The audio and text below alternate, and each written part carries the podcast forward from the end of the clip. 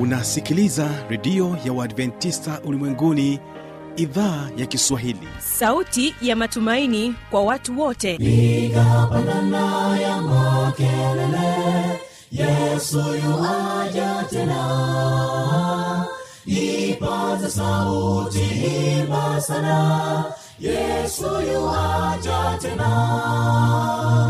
Anakuja anakuja yesu yuaja tena?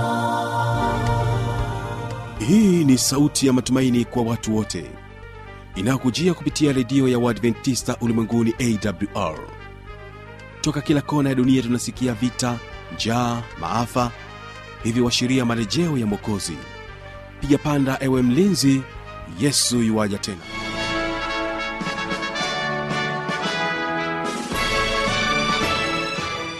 hujambo na karibu katika matangazo kupitia redio ya uadventista ulimwenguni awr inayokutangazia kutokea morogoro kwa masafa mafupi ya mita bendi 16 msikilizaji kumbuka unaendelea kunipata vyema kabisa kupitia morning star fm iliyoko kule mkoani dar es salaam na bila kusahau rock fm kutokea kule jijini mbeya. Na hii leo mtandao wetu ni www ungana nami kibaga mwaipaja katika kipindi kizuri cha ijali afya yako na vilevile vile siri za ushindi. Basi hii leo natamani kufahamishe tu ya kwamba ambao tutajumuika nao katika vipindi viwili ni waimbaji wa agape international kutokea kule nyamongo watakuja kwako na wimbo unaosema tunaye rafiki wa kweli. Hiyo ni katika wimbo wa kwanza lakini katika wimbo wa pili tutakuwa nao waimbaji wa anointed singers kutokea morogoro wanakwambia jina la yesu. Msikilizaji katika ijali afya yako hii leo tutazungumzia tatizo la ini na hii ni sehemu ya kwanza tutakuwa naye dr benard chenge naamini ya kwamba tutajifunza mengi. Na katika kipindi cha pili cha siri za ushindi tunaendelea kuangazia ushuhuda wa mwanamama hawa shabani ambaye yeye alikuwa ni mwislamu tena wa tano anakwambia ambaye kwa kweli ukisema habari ya waislamu yeye yuko hapo. Hii ni sehemu ya pili tutakuwa naye sara karai ambaye alipata wasaa wa kuweza kuzungumza naye katika kipindi kizuri cha siri za ushindi. Na huu ni ushuhuda wake naamini utakubaliki sana. Basi msikilizaji ni kukaribisha kwa tega sikio waimbaji wa agape international kutokea nyamongo na wimbo tunaye rafiki wa kweli. Tunaye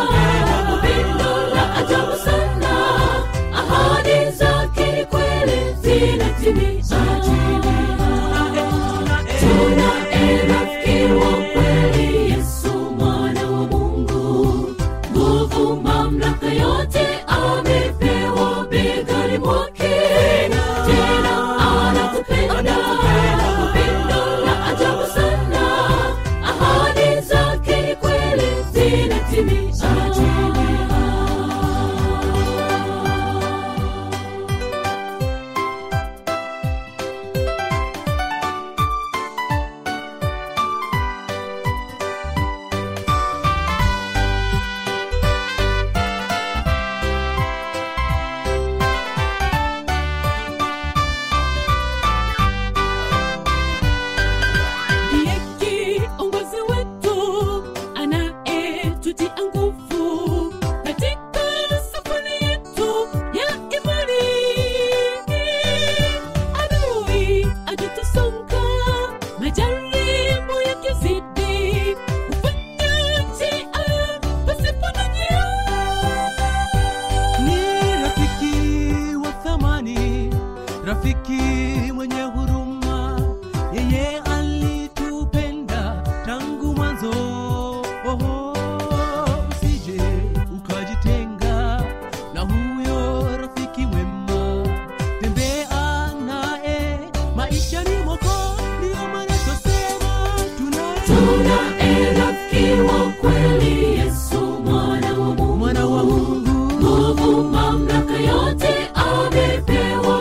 Dirty Working.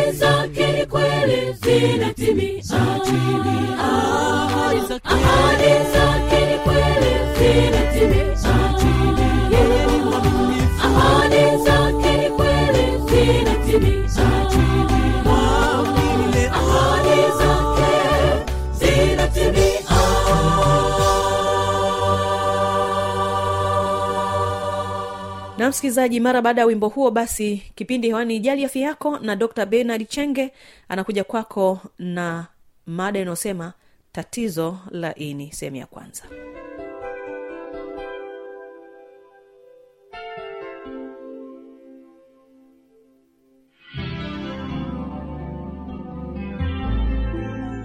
Mpendwa msikilizaji katika kipindi cha jali afya yako karibuni tena tujifunze somo jingine linalohusiana na ini leo tutajifunza tatizo la ini lakini tutajifunza maana ini na kazi yake. Ni mimi dr benard chenge karibuni sana. Maswali mengi ambayo tumekuwa tukiulizwa hata tunapokuwa kazini ni jinsi gani watapata matibabu ya ugonjwa wa mafuta kwenye ini na ni tiba gani ambayo inaweza kuwasaidia. Pia wafahamu kwamba ini lako ni kiungo kikubwa zaidi mwilini kuliko vyote na ukubwa wake ukikaribia na mpira wa miguu kikawaida ini huhusika na kazi muhimu kutoka mwili. Kazi hii ni pamoja na uchakat, uh, uchakataji wa chakula kuhifadhi nishati na kutoa sumu mwilini jamii ya zamani za huko china waliamini kwamba ini ni kiungo muhimu zaidi kuliko vingine.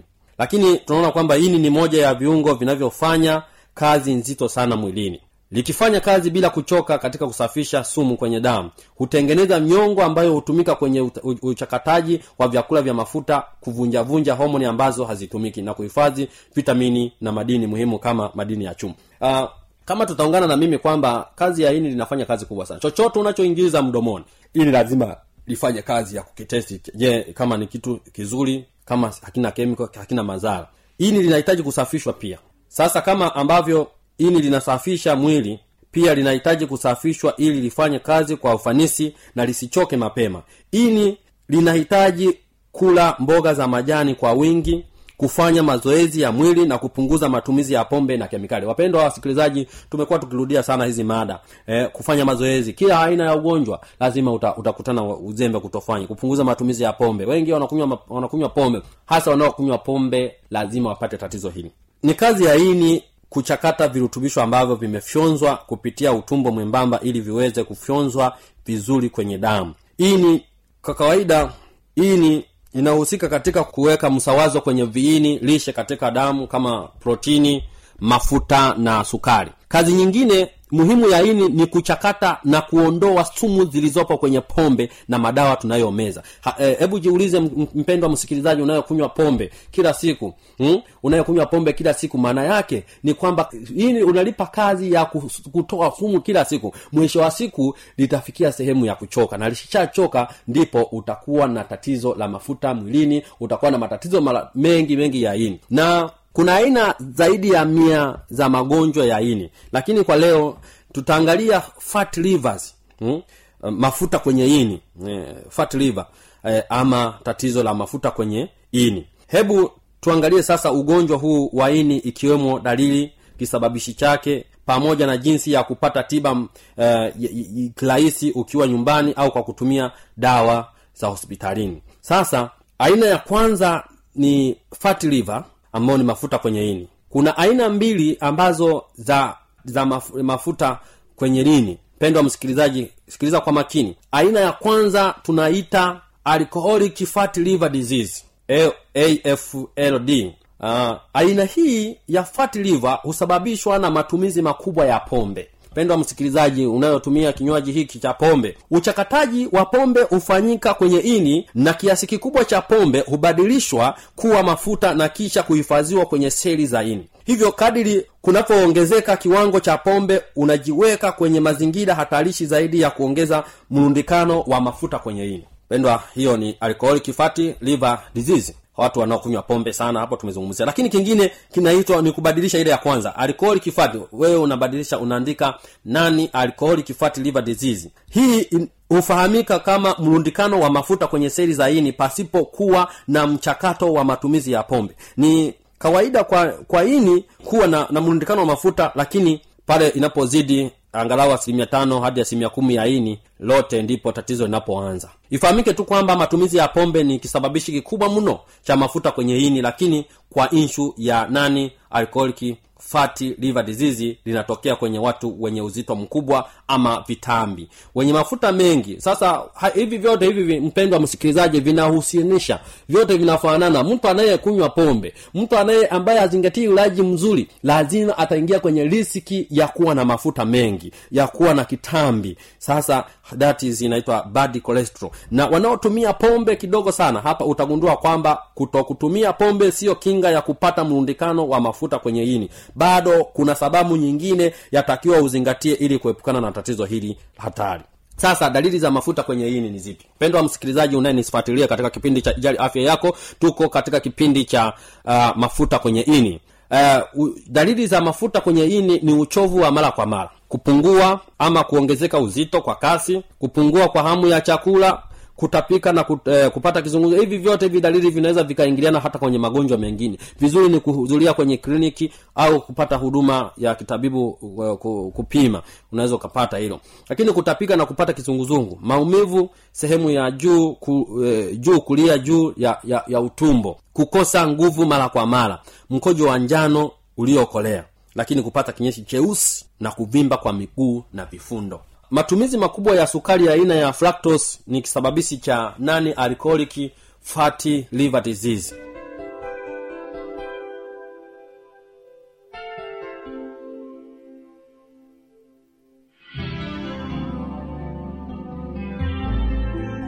na kwa mada hii nzuri kutoka kwake dr benard chenge naamini ya kwamba tunaendelea kuelimika kwa vingi kupitia kipindi hiki. Ni kukaribisha sasa katika kipindi cha pili naye huyu hapa sara karai na hawa shabani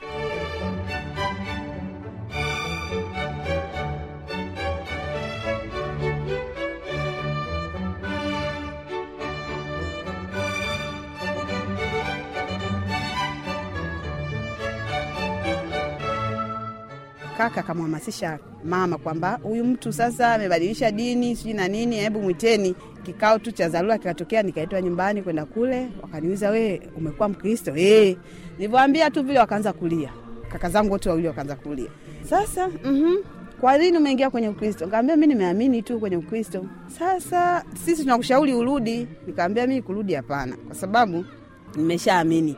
Hata mkisema hapa urudi tu twende kwa shehe pale tukamweleze akusilimisha akumwagie maji mambo yaishe. Kaambia mimi hata kama mkisema mnichukue kilazima. Mungu anaangalia kwenye moyo. Mnaweza tu mkaanza kuniogesha tu maana imani yangu haipo huko. Ah, sasa kwa sababu gani? Wakanishauri shauri pale walivyoona kwamba nimeng'ang'ania akaniuliza sasa wewe ikitokea sasa umekufa ukiwa hapa ukiwa mikononi mwetu au wakristo hawajui au wasabati wenzako hawajui. Nikawambiaje sasa sikiza niwambie mimi kama ikitokea nimekufa mikononi mwenu wasabato hawafahamu? Haijalishi hata kama mkisema mwite shee aje aniombee hapo mi kwa sababu- kwa sababu nimeshakufa labda nitasamehewa hilo swala alipo. Hata mseme mwite mashee kama imani yangu haiko katika imani hiyo hata kama ikiwa kwenye imani hata mkisema mwaite wachungaji waje waniombee kama ni mimi matendo yangu sio mazuri siwezi kwenda mbinguni. Cha msingi nyi mkiona kwamba huu mzoga utatusumbua mkiutupa hapo utawapa kelo.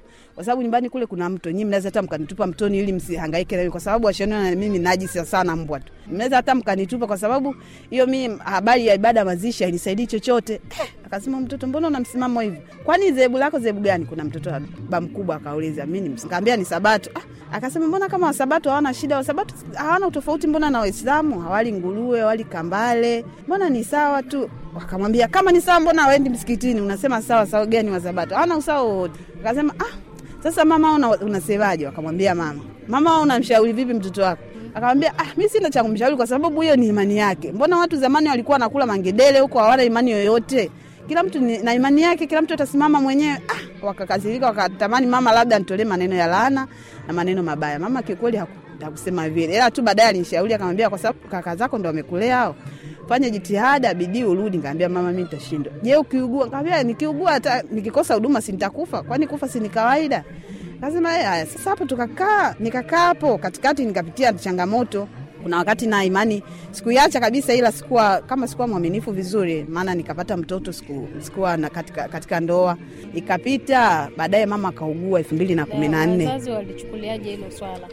Ulivyopitia hiyo changamoto alafu? Yaani nilivyopitia hiyo changamoto kiukweli mi mwenyewe nikaona kwamba nikikaa mazingira nyumbani itanigharimu zaidi. Nikaanza kwenda mikoani. Kuna mtu aliniambia njoo huku nikatafuta kimtaji changu nikaenda mikoani kule mikoani nikakaa mpaka nikajifungua. Hata mama kiukweli sikumwambia mpaka nimeshajifungua. Maana nikiliwaza nikishamwambia ataniambia njoo huku. Na nitakapokuja huku kwa sababu ndugu wameshanitenga watapenda tu mi nifanyeje nianikute mabaya. Nikakomaa tu mwenyewe huko hatimaye nikavuka.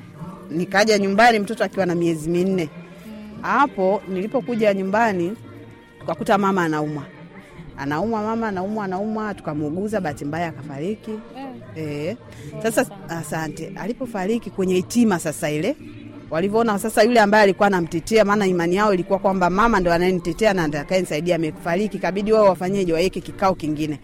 Na siku hiyo kikao huku nyumbani wa, ilikuwa ni utawala wa kikwete kipindi kile mapoli yanauzikauzika waliuza mapoli katika ukoo kila mwanafamilia alikuwa anapewa laki tatu wakasema sasa kila mmoja alishapewa pesa yake. Ila mi wakasema msimpe kwanza ili tujue imani yake inasimamia wapi. Sawa. Wakaika kikao kingine. Pale pale wengine nao walilia akasema ah, jamani msilie. Kama mtu amebadilisha haya ikabidi sasa. Maana pale kilikuwa kicha, kikao cha kwanza kilikuwa cha familia tu upande wa kina kaka lakini hiki sasa kilikuwa cha ukoo pande zote mbili. Baba na mama. Wajomba waliponiuliza ni- msimamo wangu ukawa vile vile ikabidi wasemeje. Itabidi sisi tuende chemba wakaenda pembeni wakati wameenda pembeni wakawa dada zangu nashauri bana we rudi kwani hawa wasabato watakusaidia nini? Wasabato sio watu hao wanakupenda tu saizi wewe uko hivyo. Ukiugua wewe hawakujui. Kwani vipi? Nikaambia mm, subiri warudi hao wakakae huko kikao chao walivyorudi wakasema he umesimamia wapi? Nikaambia mimi msimamo wangu uko pale pale. Basi wajomba wakasema kama uko pale pale sisi hatukujui walivyosema tukujui wababa na akasema kwa sababu wajomba ndo wamezaa mtoto maana huku wajomba wana nguvu kwetu. Wajomba ndo walozaa watoto ina maana ni wamama. Kama wamama hawakujui na sisi wababa pia hatukujui. Kakaangu mkubwa akasemaje baba alitoa usia wakati ah, kabla hajafa alitoa usia kwamba yoyote atakayebadilisha dini asihusike kwenye mirasi kwa hiyo kwa muktadha huo zile pesa wenyewe wakafanyaje wakazila lakini pia kwenye mirasi wakanifuta kabisa. Kwa hiyo kwenye mirasi wewe hawajanipa chochote. Mpaka leo akikaa kwenye vikao vyao vya familia yani mimi sihusiki kabisa. Basi baada ya hapo mimi mungu akanipigania nikaendelea nikaendelea nikaendelea nikawa najitegemea kiukweli. Juu ya hizo changamoto zote nikawa najitegemea. Nashukuru mungu sasa hivi nipo maeneo ya hapo kisambi bado tunasali na watoto sasa hivi wawili na kiukweli katika imani sahizi namshukuru mungu kazi ya ushonaji naendelea nao vizuri lakini pia na kibiashara changu sahizi ni nachukua vitenge hapo kariako nauza. Kwa hiyo namshukuru mungu. Katika ushauri kiukweli ushauri wa kwanza kwanza mi nakumbuka lile ombi la kwanza ambalo niliomba nikiwa na sali katika sala ile ya kiislamu na imani lile lile ombi ndio limefanya kazi hadi leo kwa sababu kwa urahisi rahisi kiukweli haikuwa rahisi kwangu mi kubadilisha dini. Maana kukaa hivi yani kichwa wazi ni kitu ambacho kilikuwa hakiwezekani. Ni swala tano na hijabu juu yani nilikuwa mwaminifu katika uislamu. Kwa hiyo kurudi sasa uambie sasa ningie kwenye ukristo kwa kweli kila mtu anashangaa hata nyumbani. Huyu amekuwa mkristo huyu amekuwa mkristo. Kwa hiyo kikweli cha kushauri tu kwamba tumtegemee mungu na maombi maombi maombi. Yani maombi kikweli maombi yana nguvu. Na tuendelee kumtegemea mungu juu ya changamoto zote. Msikilizaji nafikiri tumesikia historia fupi ya dada yetu hapo na iweze kutusaidia kuweza kusimama imara hata tukipitia changamoto za aina mbalimbali.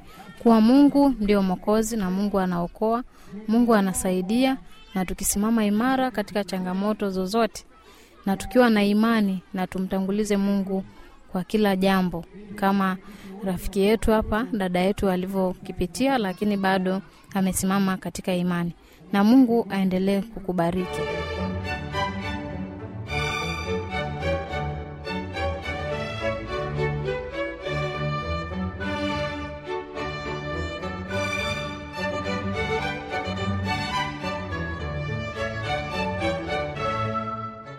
na hiyo ndio tamati ya vipindi hivi kwa hii leo. Kama una maswali maoni au changamoto tafadhali waweza kunijuza kwa anwani hii hapa ifuatayo.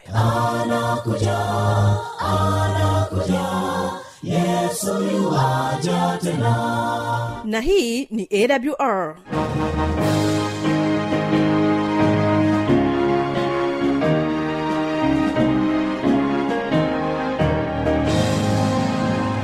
redio adventista ulimwenguni awr sanduku la posta 172 morogoro tanzania. Anwani ya barua pepe ni kiswahili at awr org. Namba ya mawasiliano simu ya kiganjani 653 570814 na pia unaweza kuwasiliana nasi na idhaa ya maasai kwa nambari 769 986355 ukiwa nje ya tanzania kumbuka kuanza na namba kiunganishi alama ya kujumlisha 255 unaweza kutoa maoni yako kwa njia ya facebook kwa jina la awr tanzania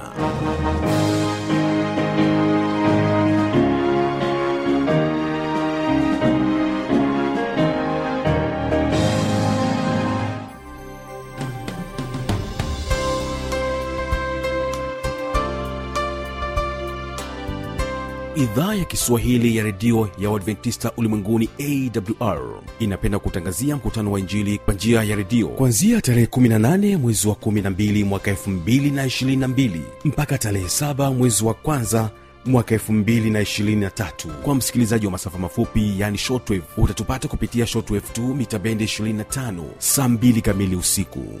Na kwa msikilizaji wa morning star fm ni saa tatu na dakika 15 usiku. Neno kuu la mkutano ni tumaini katika ulimwengu wenye changamoto. Mnenaji ni mchungaji godliven gesi. Na mpendwa msikilizaji napenda kuchukua nafasi hii kukaribisha tena katika mfululizo wa vipindi vyetu vya tumaini katika ulimwengu wenye changamoto. Jina langu naitwa mchungaji mwalimu godliven maximilian gesi. Tunajifunza kitabu chenye tumaini katika ulimwengu wenye kukosa tumaini.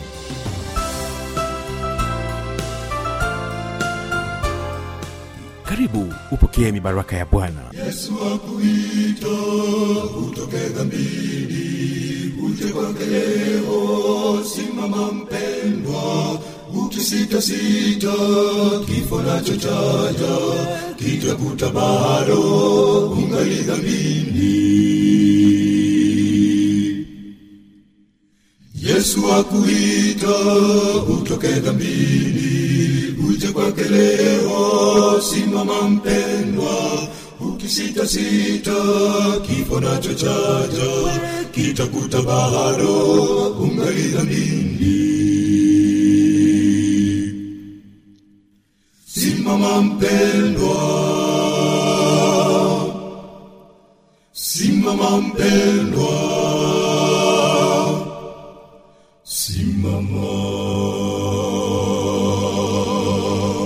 ukilikuwa nami kibaga mwaipaja na hii ni awr kumbuka kesho ni biblia ya kujibu.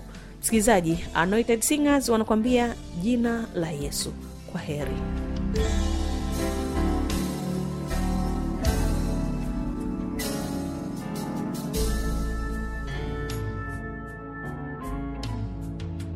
Jina la Yesu ni la thamani sana, jina kama hili. Ni tumaini pekee la dunia, wakati dhoruba na mashaka vimetanda, tumai pekee limebaki kwake Yesu tu. Dunia haina msaada, faraja, amani. Tulihifadhi mioyoni jina hili, tumai pekee limebaki kwake Yesu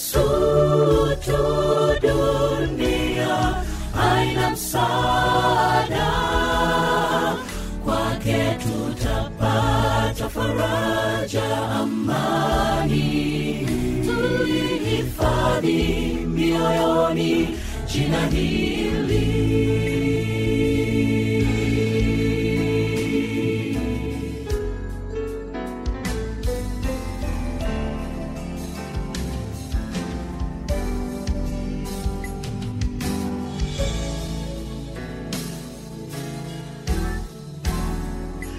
hata mwisho wa safari ya dhiki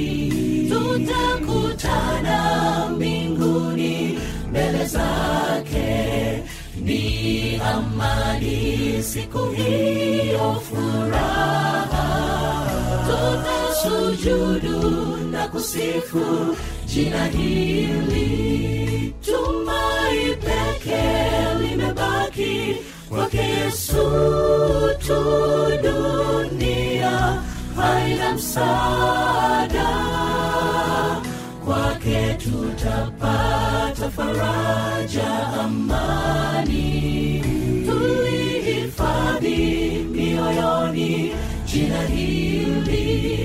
tumai peke limebaki kwake yesu tu dunia. Haina msaada kwake tutapata faraja amani. Tulihifadhi mioyoni jina hili. Tumai peke limebaki kwake yesu tu dunia haina msaada. Kwake tutapata faraja amani. Tulihifadhi mioyoni jina hili